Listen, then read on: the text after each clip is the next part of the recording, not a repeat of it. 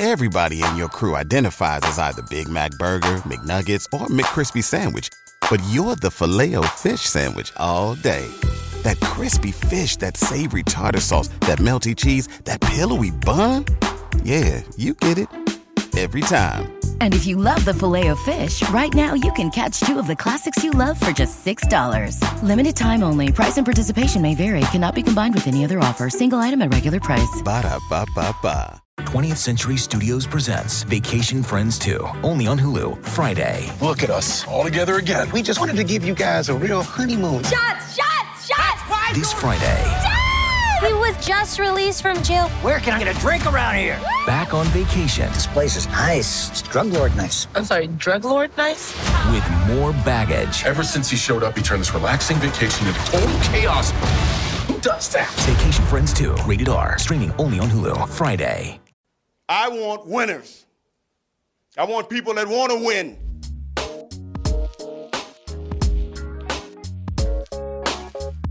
All right, here with Rod after the 49ers beat the Dallas Cowboys 19-12 in the divisional playoff game, which sets the 49ers up for an NFC championship game against the Philadelphia Eagles. Rod, how sweet was it to beat up on the Cowboys? That is always my favorite victory.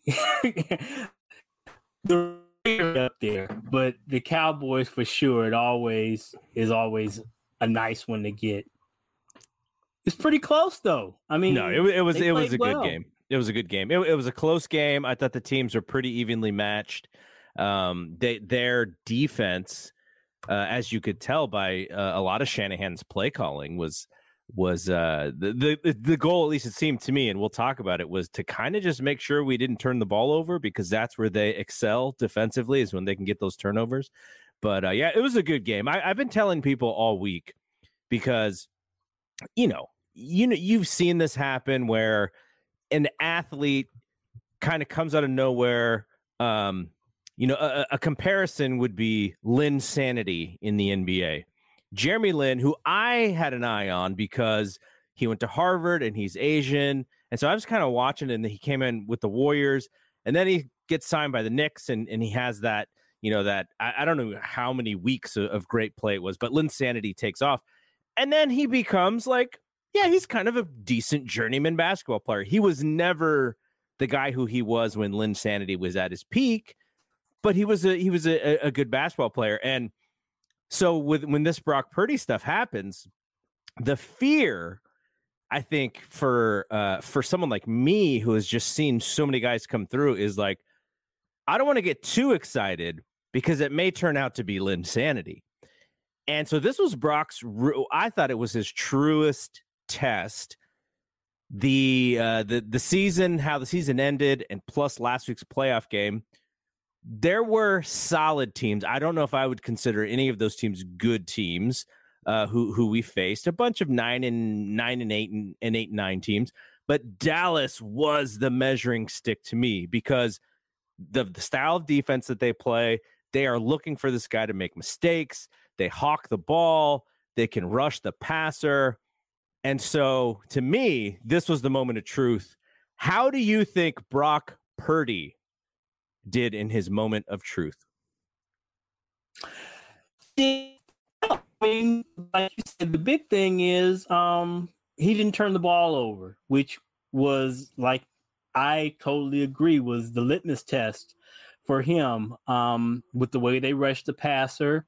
And they play a lot more man coverage than most teams in the NFL. Which one is it? Whichever one of the digs is they have, yeah. And that's what they do. They try to turn you over, and then shorten the game. I mean, they kind of want to do what we do, yeah. And that was he did very well to keep the ball safe. And there were a couple of times where he ate the ball and dirted the ball instead of trying to make a play, which was exactly what he needed to do. Yes. So it was it was a very good performance for experience level in such a high leverage situation. And so I got a note from our good buddy Mike Gilbert. I think it was a little bit tongue in cheek, but he's in on Purdy Mania here. So he just tweeted at me. He said, "Are we done questioning Purdy yet?" And I said, "No, he's still got to win 2 more games." Right. And I think it's funny because, you know, for those of us who I wouldn't say I'm hook, line, and sinker for Brock Purdy. This is a market who was not hook, line, and sinker for Steve Young until he won a Super Bowl. Like, that's how harsh this market is on quarterbacks. And so I don't want to, I think, and you even said it great last week, you don't want to get your expectations so high to where if he doesn't reach those expectations, all of a sudden this rookie quarterback is a failure in your eyes. And that's just not the way that you can evaluate somebody like that, is to set the highest expectations. But at the same time, I want to be measured about this, and it's really going to be the team that they put out there offensively and defensively who set the tone so that Purdy can hit these shots and make these plays. I thought who Purdy reminded me today was Alex Smith, 2011. Like, he just didn't make any mistakes. He made the smart play. There was one or two questionable passes, but everybody has one or two questionable passes. And he just played smart football. I was when they were driving late and we knew that they needed a touchdown, what I was worried about, especially after Ray Ray, I was worried about the fumble. I wasn't worried about the interception, though. I thought because they ran the ball so strong in that second half, any time that they did a play action or they didn't actually run, they had receivers open over the middle, and so I was really confident in that. But I was a little worried about the fumble. The fumble has been, if you have been a 49ers fan for a very long time, you can go all the way back to the three-peat that was lost because Roger Craig fumbled against the Giants. You can go back to that 2011.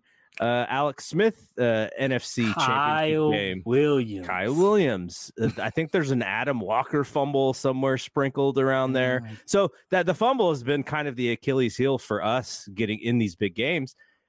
And he didn't throw an interception. He got sacked a couple times, especially early. You could sort of tell.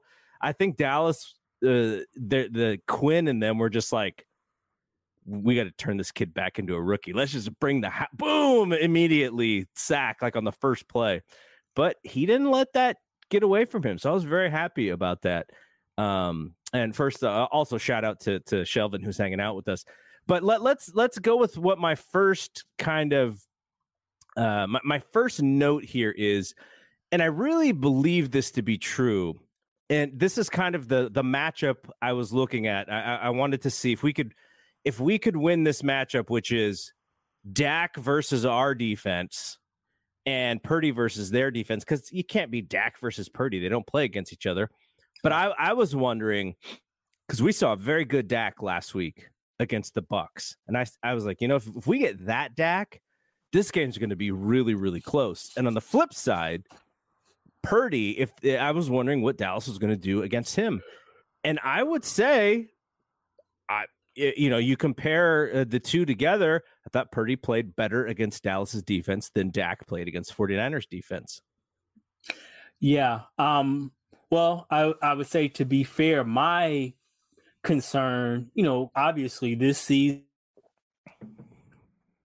as a whole, but the defensive line in particular has been a strength. And then last week, for the season, our pass rush win rate was 60%. Last week, it was 39%, which I'm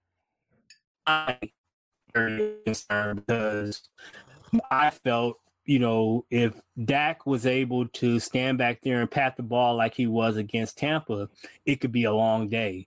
And we got after him. We got, I'm not sure what the numbers will come out to be, but, we heated him up. We definitely heated him up when we needed to. And I love it when when we blitz. I just, you know, it, you know, we, it's great to get the rush when we rush four, but in those high leverage situations today, Ryan's dialed up the blitz on several occasions, and that, you know, it's, you know, we got burnt once on that, but overall we did very well. Likewise, while they heated up Brock a little bit, we did a pretty good job of protecting him. So I think, like you said, I think that's where the difference came is the protection that we, even though they lost, when we didn't get to Dak, you know, CeeDee Lamb had a pretty big game. Yeah. And there, that's the thing, is when you're playing a lot of coverage, these guys are so fast and the DBs can't touch them after 5 yards. There are going to be spaces out there for the receiver, you know, to find room if the quarterback, you know, has time enough to find them. And so that's why it's so important that we get pressure. Yes, absolutely. So I saw, I don't know if Skip Bayless is very much a cartoon character. He was in the Bay Area for a little bit as a columnist for the San Jose Mercury News. Mm-hmm. So I got to read some of his writing. I've read his books on the Cowboys, and he took his Dak jersey off and he threw it on the ground, and I think he threw it in the garbage. Dak did not play well. Losing Tony Pollard hurt them, but the game was close, and it was really just about how Kyle's offense was able to control the clock in the second half, and Dallas was unable to do that. To me, that's sort of my big picture here. And maybe you mentioned Lamb, but that seemed to be Dallas's only real weapon against the Niners. So ultimately, especially after Pollard went out. Yes. What happened to Zeke? Jeez. Yeah. What a fall. Yeah. That's it didn't even seem like once Pollard went out that I figured, well, now, you know, Zeke will be featured, but not so much. No, not at all. They didn't even really try. Pollard had he had 6 carries for 22 yards. Zeke had 10 for 26, and Dak was 4 for 22. So they had 22 rushes, but only 76 yards. And the Niners were 32 for 113. So there was a lot of 3 yards and 4 yard gains here for the Niners, a lot in the second half. The other thing is, I was just thinking about this, is if you're a Dallas fan and you look at this game and you look at back-to-back years, last year you get to the wild card game, you lose. This year you get to the divisional game and you lose. What is Jerry thinking? He already said McCarthy's not losing his job. The Niners have McCarthy's number for sure. And you pay Dak a lot of money. You got CeeDee Lamb is great. You have this double, you know, you have this double running back situation, and you have a great defensive line. Like, what do they need to take that next step? Because still, I thought this year's Dallas team was better than last year's Dallas team, but this year's Niners team was also better than last year's Niners team. I don't know. Are they still right in the mix, and you just kind of bring them all back next year? In the NFL, you can't really bring them all back, but, you know, how would you, if you're a Dallas fan, are you okay with how the future is, or is this kind of the limit for where you think they could go? I just don't see where the growth is. I mean, I don't see, you know, it seems like you said, they're kind of stuck as it is.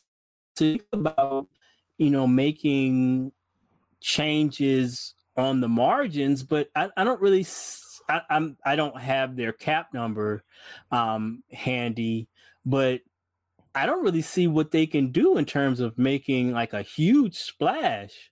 Like you say, they've got Dak.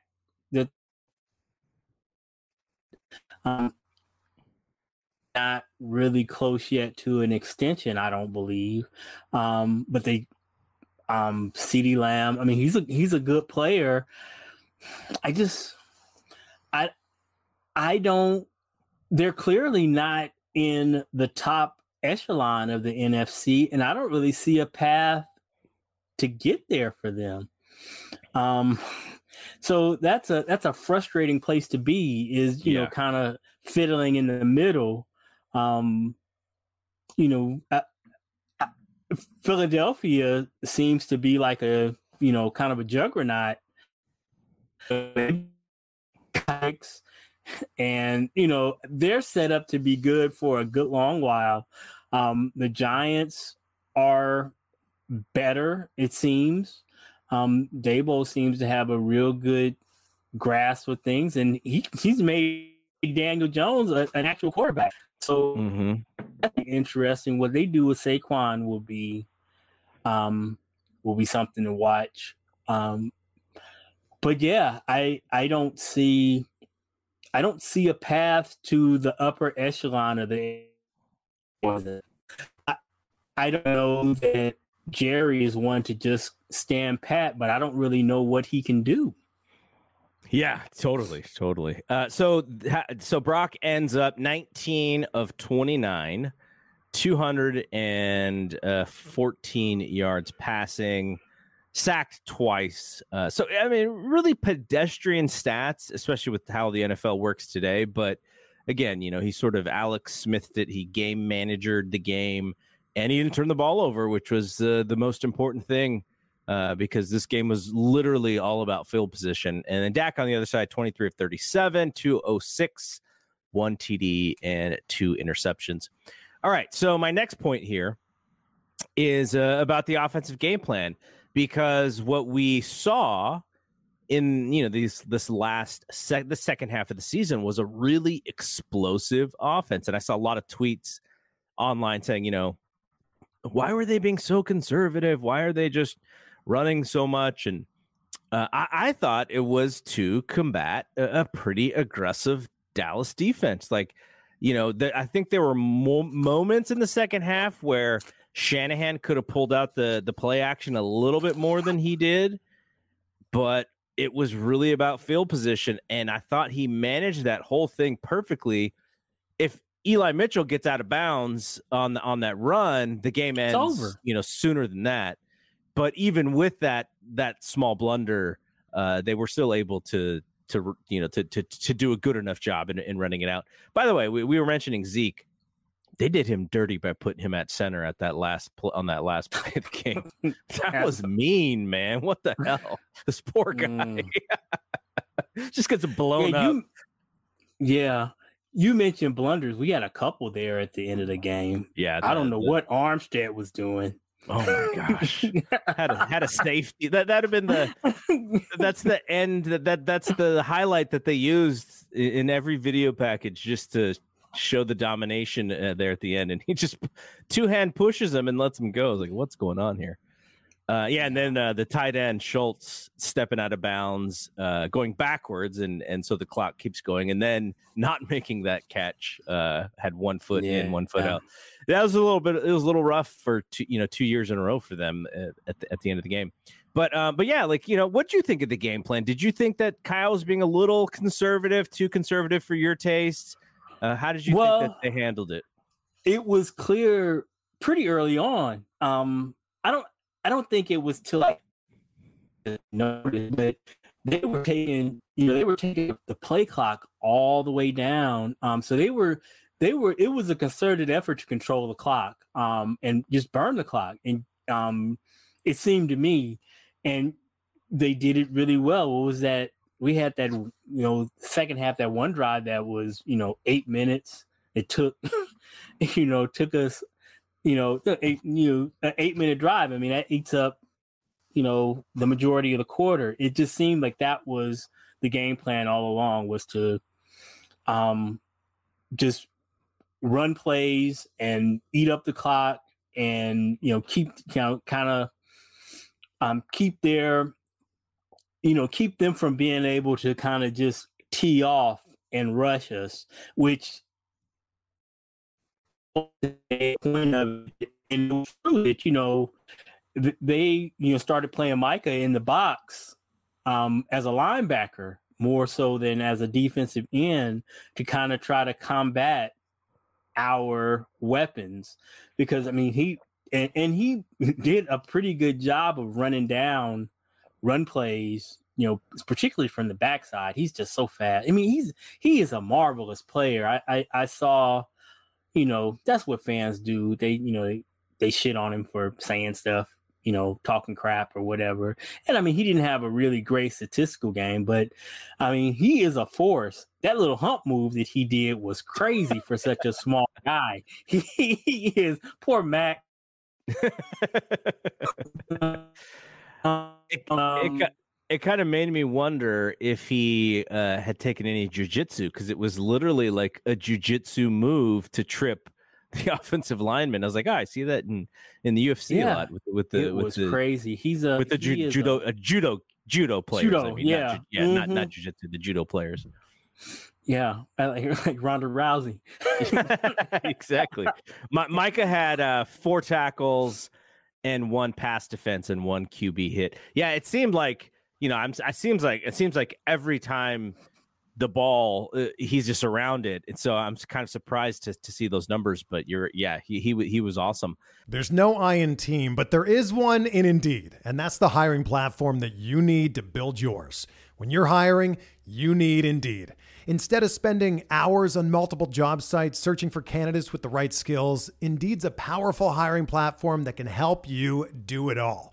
One of the things I love about Indeed is that it makes hiring all in one place so easy, because Indeed does the hard work for you. They show you the candidates whose resumes on Indeed fit your description immediately after you post, so you can hire faster. Join more than 3 million businesses worldwide that use Indeed to hire great talent fast. Start hiring now with a $75 sponsored job credit to upgrade your job post at Indeed.com/Blue Wire Sports. Offer good for a limited time. Claim your $75 credit now at Indeed.com/Blue Wire Sports. That's Indeed.com/Blue Wire Sports, and support the show by saying that you heard it on this podcast. Indeed.com/Blue Wire Sports. Terms and conditions apply. Need to hire? You need Indeed. NFL Sunday Ticket is now on YouTube and YouTube TV, which means that it just got easier to be an NFL fan, even if you live far away. Like, maybe you like the Bears, but you're hibernating in Panthers territory. But with NFL Sunday Ticket, your out-of-market team is never more than a short distance away, specifically the distance from you to your remote control. NFL Sunday Ticket, now on YouTube and YouTube TV. Go to youtube.com/presale to get $50 off. Terms and embargoes apply. Offer ends 9/19. No refund. Subscription auto renews. The way that the Niners played that first half, I was in my head saying, okay, I think what they need to do is run the ball a little bit more, because the pass rush in the first half for the Cowboys was, you know, Brock wasn't able to get to more than probably his second read. They were there, come so quick. And then Dallas, when they scored their first touchdown, that was kind of the drive that the Niners usually do well. Short passes, move the chains, use the running game, and just go down the field, take a lot of clock. And I was like, wow, that's what we do. We need to get back to that. They were also happy, I guess, you know, when you have a kicker who could actually make the kicks, and you don't have to change your short game mentality because of it. Like, Robbie Gould is, you know, he doesn't have the biggest leg and he kind of sucks on kickoffs, but man, this dude has not missed a kick in the playoffs in his career. To have that sound, you know, just in the back of your mind, like, okay, we don't have to, if it comes, we're kicking this field goal, we're fine. And Dallas didn't have that. They had to, they were guessing fourth down. I'm sure it was like frustrating for them to go, oh my gosh, it's 4th and 5 at our own 30 something. And we can't trust this kicker, so we got to go for it. And so, you know, constantly changing what you do as a team. And so there was that stuff and just that problem the 49ers didn't have, but they got back to business by just wearing this team down in the second half. And in the back of my mind, I was like, okay, this is coming at some point. The Niners are going to be able to run the football. It's coming. I know it's coming. These defenders on the Cowboys are going to be tired at some point. And it did eventually happen. But yeah, it was, you know, after watching the last few weeks of this team and seeing how explosive they were, it sort of felt a little bit like last year with Jimmy, more so than it did these last few weeks with Brock. I can be a troll at sometimes. That was one of the things I said during the game, kind of tongue in cheek, is that, you know what this kind of quarterback play does? It has you trade 2 first round picks and a pick swap to get a quarterback who can go out there and make a play. Oh, actually, we've done that already. So yeah, it's, you know, it's just, it's, it was conservative, but I think it was by design. And I think what you want is, like you just mentioned, was like that Dallas first drive. What you want to do is kind of cash in some of those in the red zone with because if you do that, it makes it it makes it much more comfortable. But the game plan we had today did is it just kept them on the field, and it ran up their play count. And like you say, at a certain point, the dam just breaks. I mean, if they've played so many snaps, they, you know, when you're running the ball or turning the ball like that, eventually something has to give, and it did. You know, we broke them basically. What did you think of the? I don't even know if it's a lack of, but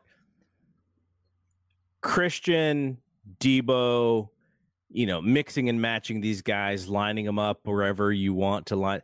They really didn't do that a lot. Like, there was a couple moments, you know, I think Debo was in the backfield like on the second play of the game, and I know he got a nice carry there late, but you didn't really see a lot of that. They seemed to play like way more conventionally than I thought they would play, especially in some of those third downs. And I was like, oh, like I fully expected, you know, they put Christian out there wide a couple times, but I fully expected them to do a little bit of like, you know, how sometimes Kyle will just pull up a play that you're like, oh man, he's been waiting to use this thing, you know, for this exact moment. But they just played pretty straightforward. That, I guess that's the biggest surprise to me, is with the creativity that they do have, they just decided like playing straightforward is really the best way for us today. Well, Olsen kind of pointed out, and it was true that, you know, after it seemed like Christian, you know, got whatever nicked up with the calf or whatever, that they were basically just using him on third downs. And, you know, Eli was getting most of the first and second down carries. So I don't know how much that played into it. The fact that, you know, Christian was a little banged up. I don't know, you know, I guess we'll see. I didn't, like, I was out, so I didn't hear the post game. I didn't hear Kyle's post game press conference, so I don't know what, or how he's feeling or whatnot. But I don't know if that played a part in it, but you're 100% right. It wasn't as exotic as it has been, you know, the past several weeks. And then I don't know if maybe it's just because that defense is faster and more talented than some of the other defenses we've played during this stretch. So, you know, he just wanted to be, you know, play it button up and straightforward. And again, with an eye on, you know, protecting Brock and protecting the ball, and not putting the ball, you know, putting us in harm's way, where turnovers might, I don't know. I don't know, but it was noticeable that it was not as fun as it has been the past several weeks. And I guess, you know, the stakes are higher. So maybe that has to do with it as well. Yeah. Yeah, absolutely. All right. Let's talk a little bit about the defense here. So the pass rush, I thought, was solid. Dak was moving, but we didn't see the sacks that we usually go. I think we got one sack. And Nick, I think the first play of the game, Nick gets held. And I was like, oh, Nick's eating tonight. And we didn't really see Nick in there too much for the rest of the game. I think he was in on the one sack that they did have. He kind of helped clean it up. But I thought the linebackers played an excellent game. Save Dre Greenlaw's, you know, penalty there on the sideline where he didn't even fight. He knew that he made a mistake there, knocking the guy out of bounds and giving the Dallas almost, I think, putting him at midfield. But Fred Warner had an awesome game. He had 9 total tackles. 1 tackle for a loss, 1 pass defense, an interception, and there's one play where he was covering one of the receivers down the seam and was just like stride for stride with the guy, and it was amazing to see him today. I thought this was one of the best games I thought of the season for him. Yeah, he was all over the place. I had him for 1 more tackle for loss, but whatever, it was great. He was awesome. And like you say, the way that he is able to drop in coverage and run with these guys, it's amazing to watch how far he's able to you know, that's crazy. But yeah, he was great. And it just changes so much. We've got, you know, between him and Greenlaw and Al Shayer had a good game. I mean, yeah, we are, our front seven, and particularly our linebackers, they really set the tone for our defense. I mean, it's awesome to watch. Yeah, Al Shayer and Greenlaw both 7 and 6 tackles. Fred had 9. They were all in the top 5 on the team. And just, you know, the one, I think Dre had said something about, I read a quote from Dre somewhere. I don't know if it was for this game or the last game about how, you know, he wants to get that pick 6, and he had it today and he dropped it. He had a pick 6 right in his hands. End zone wasn't that far away. Dak just kind of did one of those things where he had to look at the scoreboard to see how terrible his throw was. But yeah, that was it. What did you think about the secondary? Because I guess the thing that I'm most worried about on the defense, I'm worried about Lenore getting picked on a little bit. I'm worried about Hufanga in playing, having to pass defend. And so in the back of my mind, you know, it's like, you know, Mooney and Jimmy are doing a good job. But if I'm the other team, I'm like, okay, here are the spots on the field that I'm going to pick on, you know, in order to move the chains. And those would be the two spots. How did you think that they, even though CeeDee had, you know, 10 catches for 100 or whatever he had, they didn't let him get loose. They didn't let him shake out like, you know, like he could have. Even the tight end, who's a good player, he you know, they kind of button him up. I thought the tackling was just so good today, really just keeping everyone in front of them. But do you have any worries about secondary as we get into the you know, the harder, the 2 hardest games of the season, if we actually do get to play 2 more games? Well, yeah, I mean, it is a legitimate concern. Philly has flyers. You know, AJ Brown and Devontae Smith are formidable. And again, that's why this is going to be such a battle royale. Is our defensive line, their offensive line is a strength of their team. If we don't heat up Jalen Hurts, it could be a long day because you just, again, these guys are so fast. You really can't. You can't stay with them for 3 or 4 seconds. You have to, when you're playing coverage, you have to pressure their core for your coverage. You want to have him rolling away and then have your coverage set up where you funnel him where you want him to be able to throw the ball. And that's going to be important. And, you know, I'm not a real big exit of those guys, but I know enough to know that Philadelphia creates several problems. Number one, we don't play a lot of man coverage, but which doesn't hurt you against Philly because you really can't, because Jalen Hurts is such a threat running the ball. And we saw it with today when Blue had man across the board, it just creates so many seams for a running quarterback. Mm-hmm. So you don't play man against the Eagles, period. You just can't do it. So then it's just, what kind of zone coverage are you playing?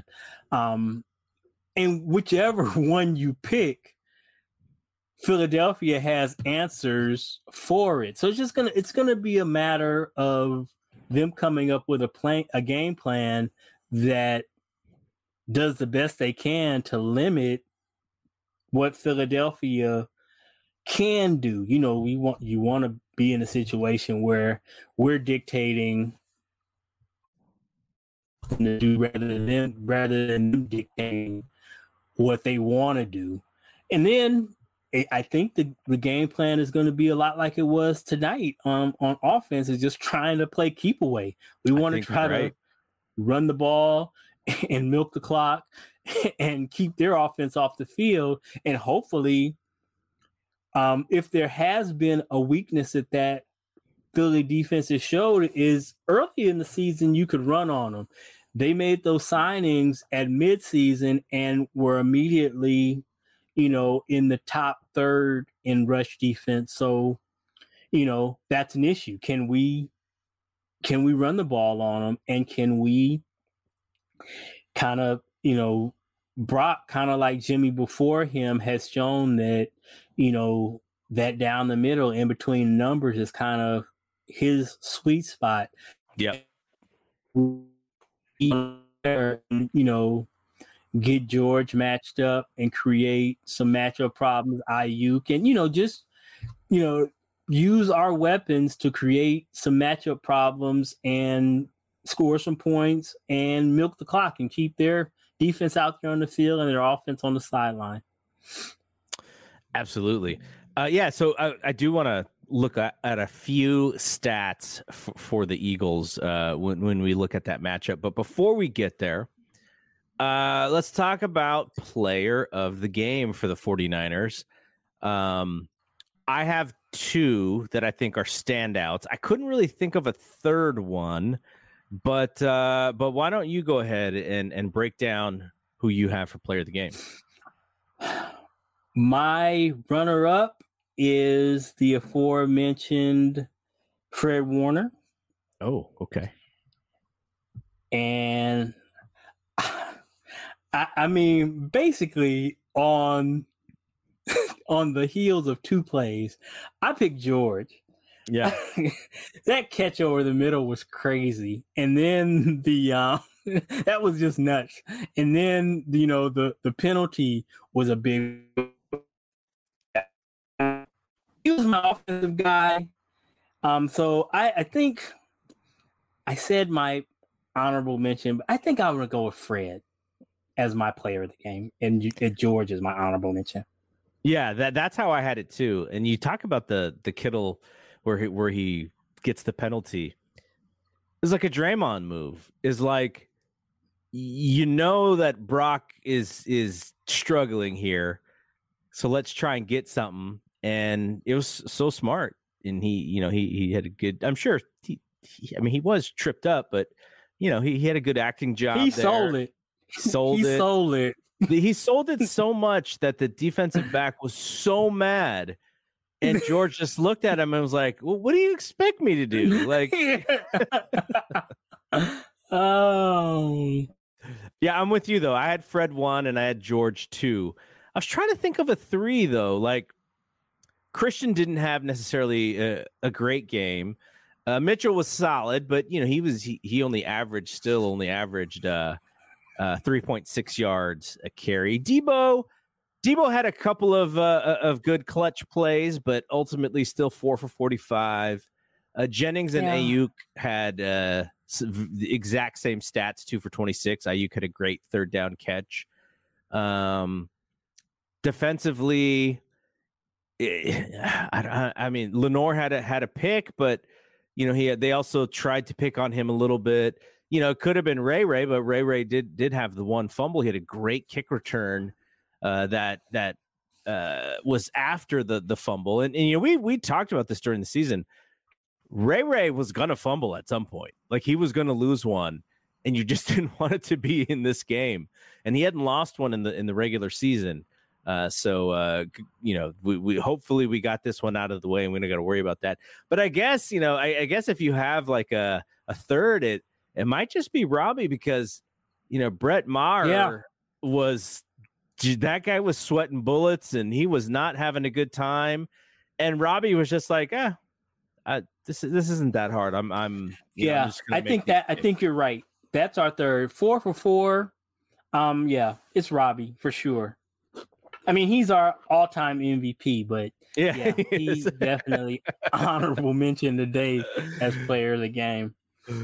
Yeah, the kickoffs are still a bit worrisome, but yeah, the field goal thing is amazing. The funny thing is, I don't quite know. Get back to Robbie. And took that off of Mitch's plate, and it really did seem to help Mitch's punting. So I mean, I don't know. I don't know.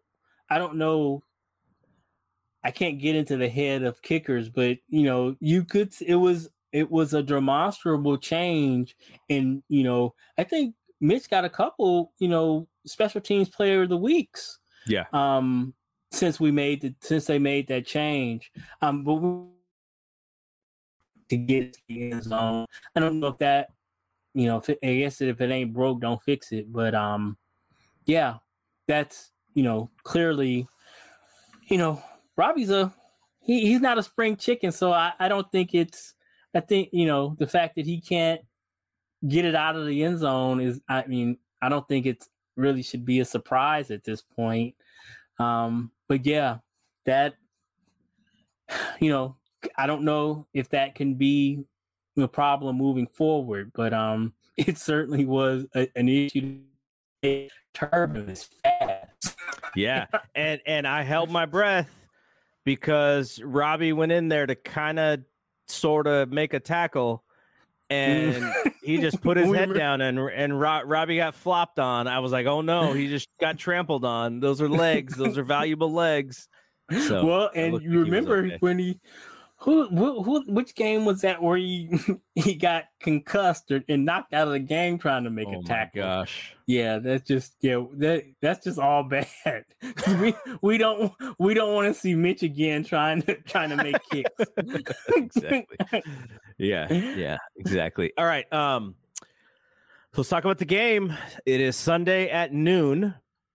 You know, it's always been weird to me. We in the regular season. On the West Coast, I know on the East Coast it's a little bit different, but 10 a.m., 1 p.m. without fail every week. Why is it 12? Like, why isn't it at right? 1? Like, what's the deal?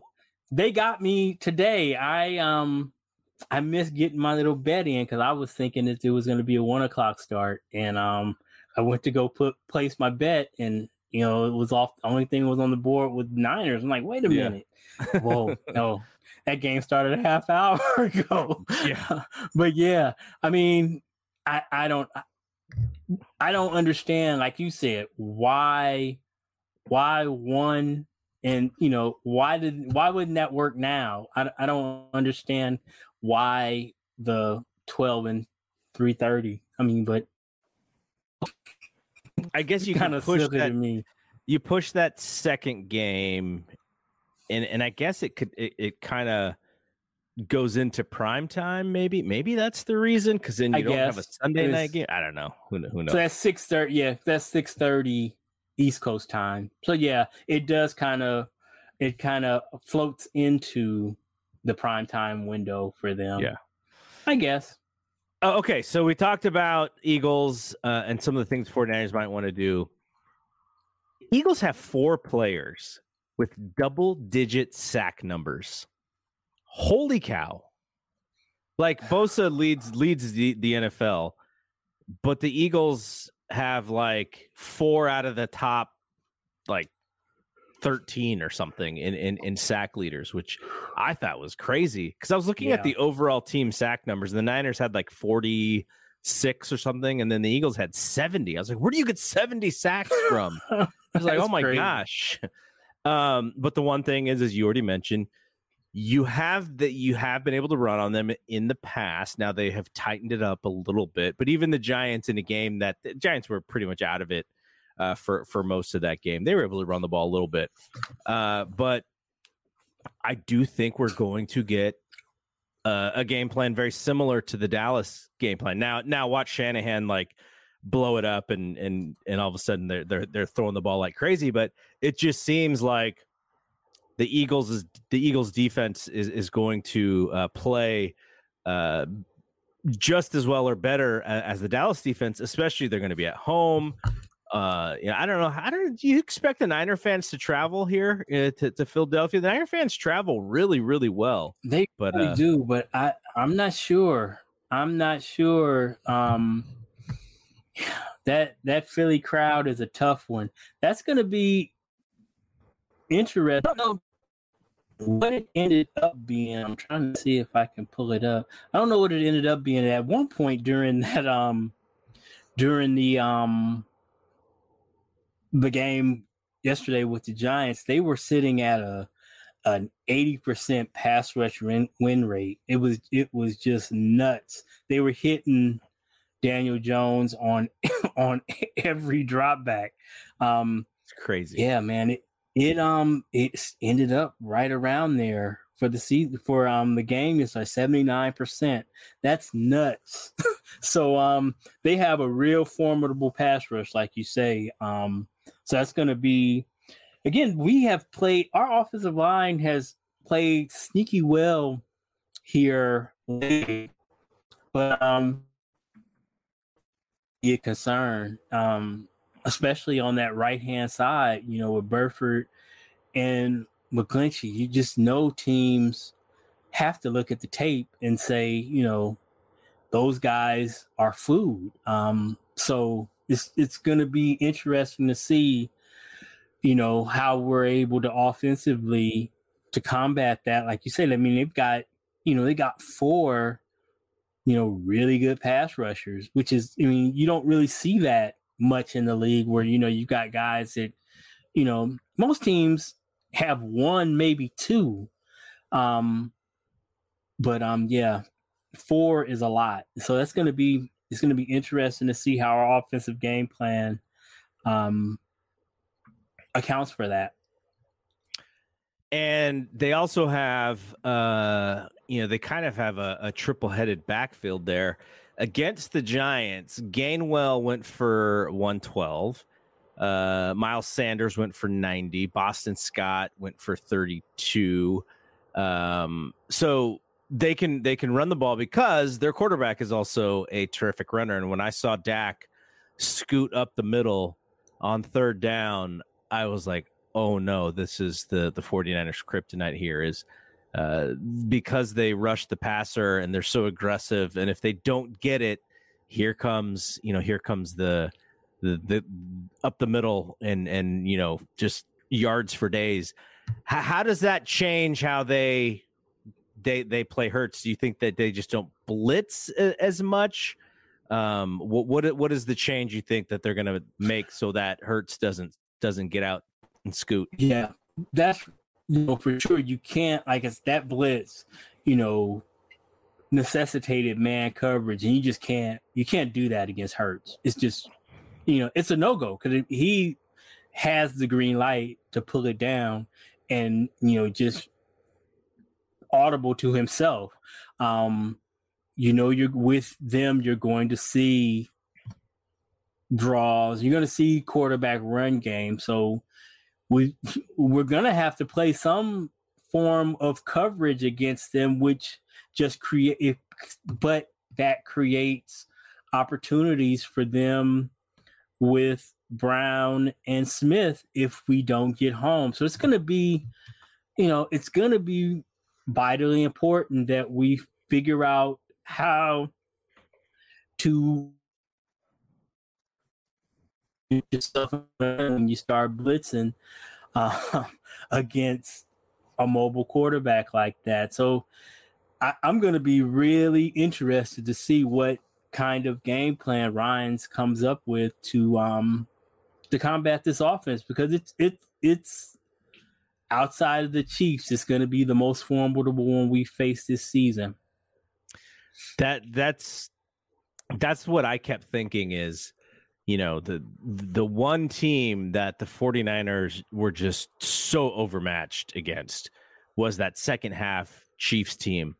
And the speed, the ability for them to rush the passer is a little worrisome for me. And not that Brock has not been up to the challenge every single time. He absolutely has. It's just, again, like I said at the start of the show, the teams that we beat to sort of end the season, we're all just like, these teams are okay, but they're not world beaters. Mm-hmm. And Dallas was the first world beater that we played, and they got through it.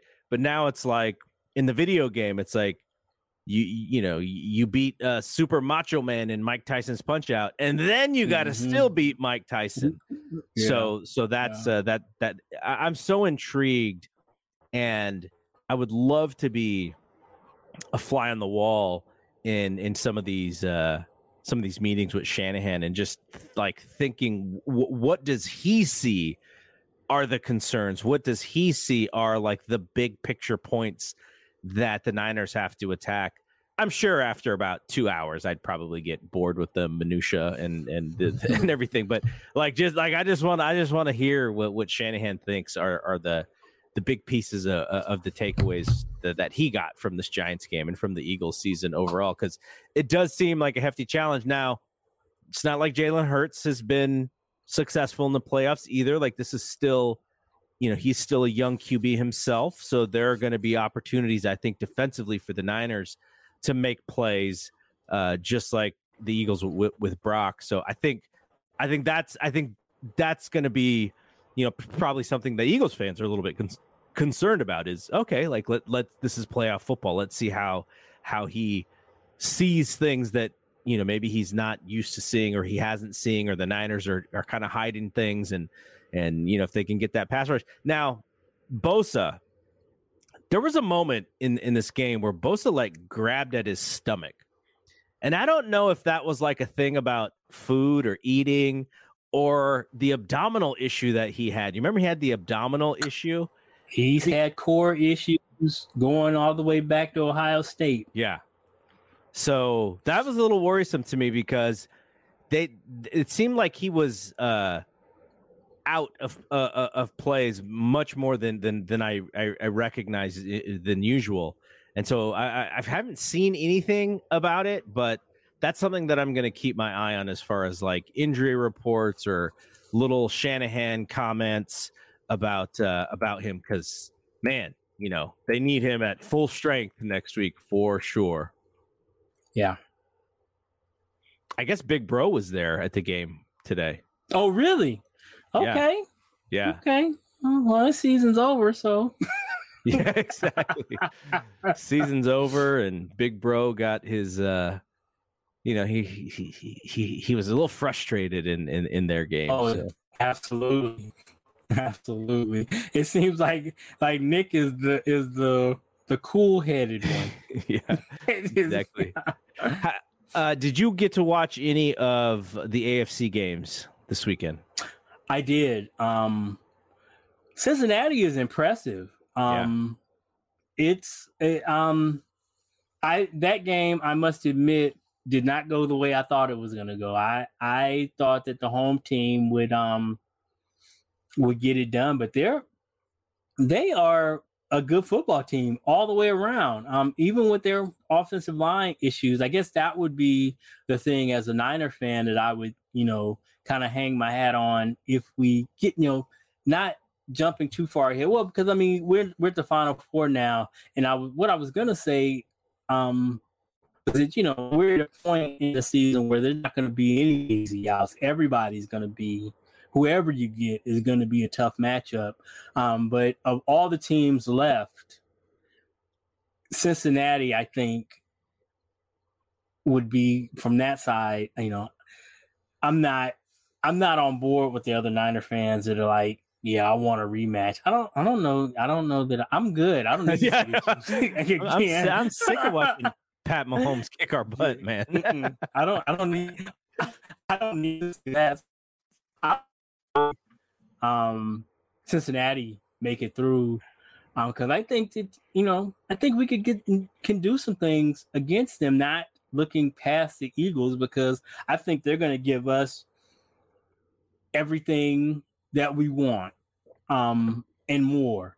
But I'm confident in this team, and I think we can find a way. And if we can, and we get the Bengals again, we kind of got the Bengals franchise number, I think, in Super Bowls. So Chris Collinsworth is going to be sad. Boomer's going to be he's going to be sick to see the 49er helmet again. But yeah, I think next week is going to be a very exciting Sunday. There's going to be some good football played, and I'm just hoping my guys can find a way. Yep. Not to say that. I personally, I don't know who's the best coach left. Right, Andy Reid is the guy who's got the ring. Shanahan, it seems like this was his best year as a head coach, and he has been improving every year. And that's kind of like the final stage for him is to win one. He's gotten to. Mm-hmm. He's gotten to now 3 NFC title games. He's gotten to 1 Super Bowl, hasn't won that yet. So that's kind of like the next stage for him in his career, is the gradual next step for him is to get one. And, so I fully expect that he's got something dialed up. He's really been strong all year long. I think we look at the beginning of the season and we go, man, they had that game in Denver they should have won. They should have, figured out a way to win that opening game, and then the pouring rain against Chicago when you look at how Chicago turned out. But there was, I wonder if him having to go with Trey and then going back to Jimmy, like there are some things that he had to do that he probably felt really comfortable with when Brock came through, because that's the third QB. And if you if you're going back and forth with QBs, and Trey, inexperienced QB, so he's having to make sure that that Trey's good on the stuff that they're doing. And then you go back to Jimmy, who's a completely different QB to Trey, and so then you got to change your plays, and then you get to Brock, and Brock's kind of like a hybrid between the two of them. So I think a lot of that stuff was really good for what he does, which is find the right game plan and find the right plays. And Brock was probably at the epicenter of the things that he really liked to do. And I think that helped him get to where they are right now. So I wonder if he's just got some stuff that he's ready to unleash for people to say, oh, look at that play design, look at that play call, the Ted Nguyen's of the Athletic and all these folks, the Benjamin Solaks who get on their little drawing board and they show us how this play worked. I have a feeling that we're going to see a couple next week. Now, will that be enough? Who knows? But that's part of the game. Also, the chess match of him, kind of unleashing what they can still do is very intriguing to me. Yeah, Absolutely. All right. So we will be back at least one more. We got at least one more next week. Niners play at 12. So we'll probably be after the game, pretty close to after the game is over. Unless the Jizz is coming back. Is he coming back next week? No. I'll be here. I'm very jealous of you, by the way. So Rod went to the Jizz. He saw the Jizz after today's game. So Jizz is my favorite Wu-Tang rapper. So I'm very jealous. But yeah, so we'll be back next week after the game. Niners, Eagles, doesn't get any better. NFC title game. Feels really good to have done this show all the way through so far. Hey, I'm ready. I'm ready to do two more, man. I am. I'm ready to do two more. Me too. I am. And I think we're a good luck charm. So, you know, keep it going. Yeah, Jed should throw some sponsorship our way to keep us doing these shows. All right. So next week we'll be back after Niners, Eagles. For Rod, I am Double G. Thank you for listening. Thank you for watching. Peace out. Hey, this is Elliot Smith from the Arsenal Vision podcast. In case you didn't know, the show you're listening to right now, as well as my show, is part of the Blue Wire Podcast Network. Blue Wire was founded in 2018 on the concept that independent podcasts would be more successful if they worked together. Today, Blue Wire has grown to feature 300 shows, led by former athletes, media professionals, and passionate fans. Over the past few years, Blue Wire has privately raised over $10 million to expand their team, podcast network, and business operations. Now they're raising another round on the platform WeFunder. WeFunder is a crowdsourcing service that connects startups with investors. It's a cool platform that gives everyone the opportunity to be part of a growing startup. You can invest as little as $100, and in other words, that means you don't have to be a millionaire to invest in a cool company on WeFunder. Blue Wire is raising money to expand their team, improve operations, and that will in turn help this show continue to grow. If you'd like to be a part of the Blue Wire investment round or want to find out more information, go to WeFunder.com/BlueWire. Everybody in your crew identifies as either Big Mac Burger, McNuggets, or McCrispy Sandwich, but you're the Filet-O-Fish Sandwich all day.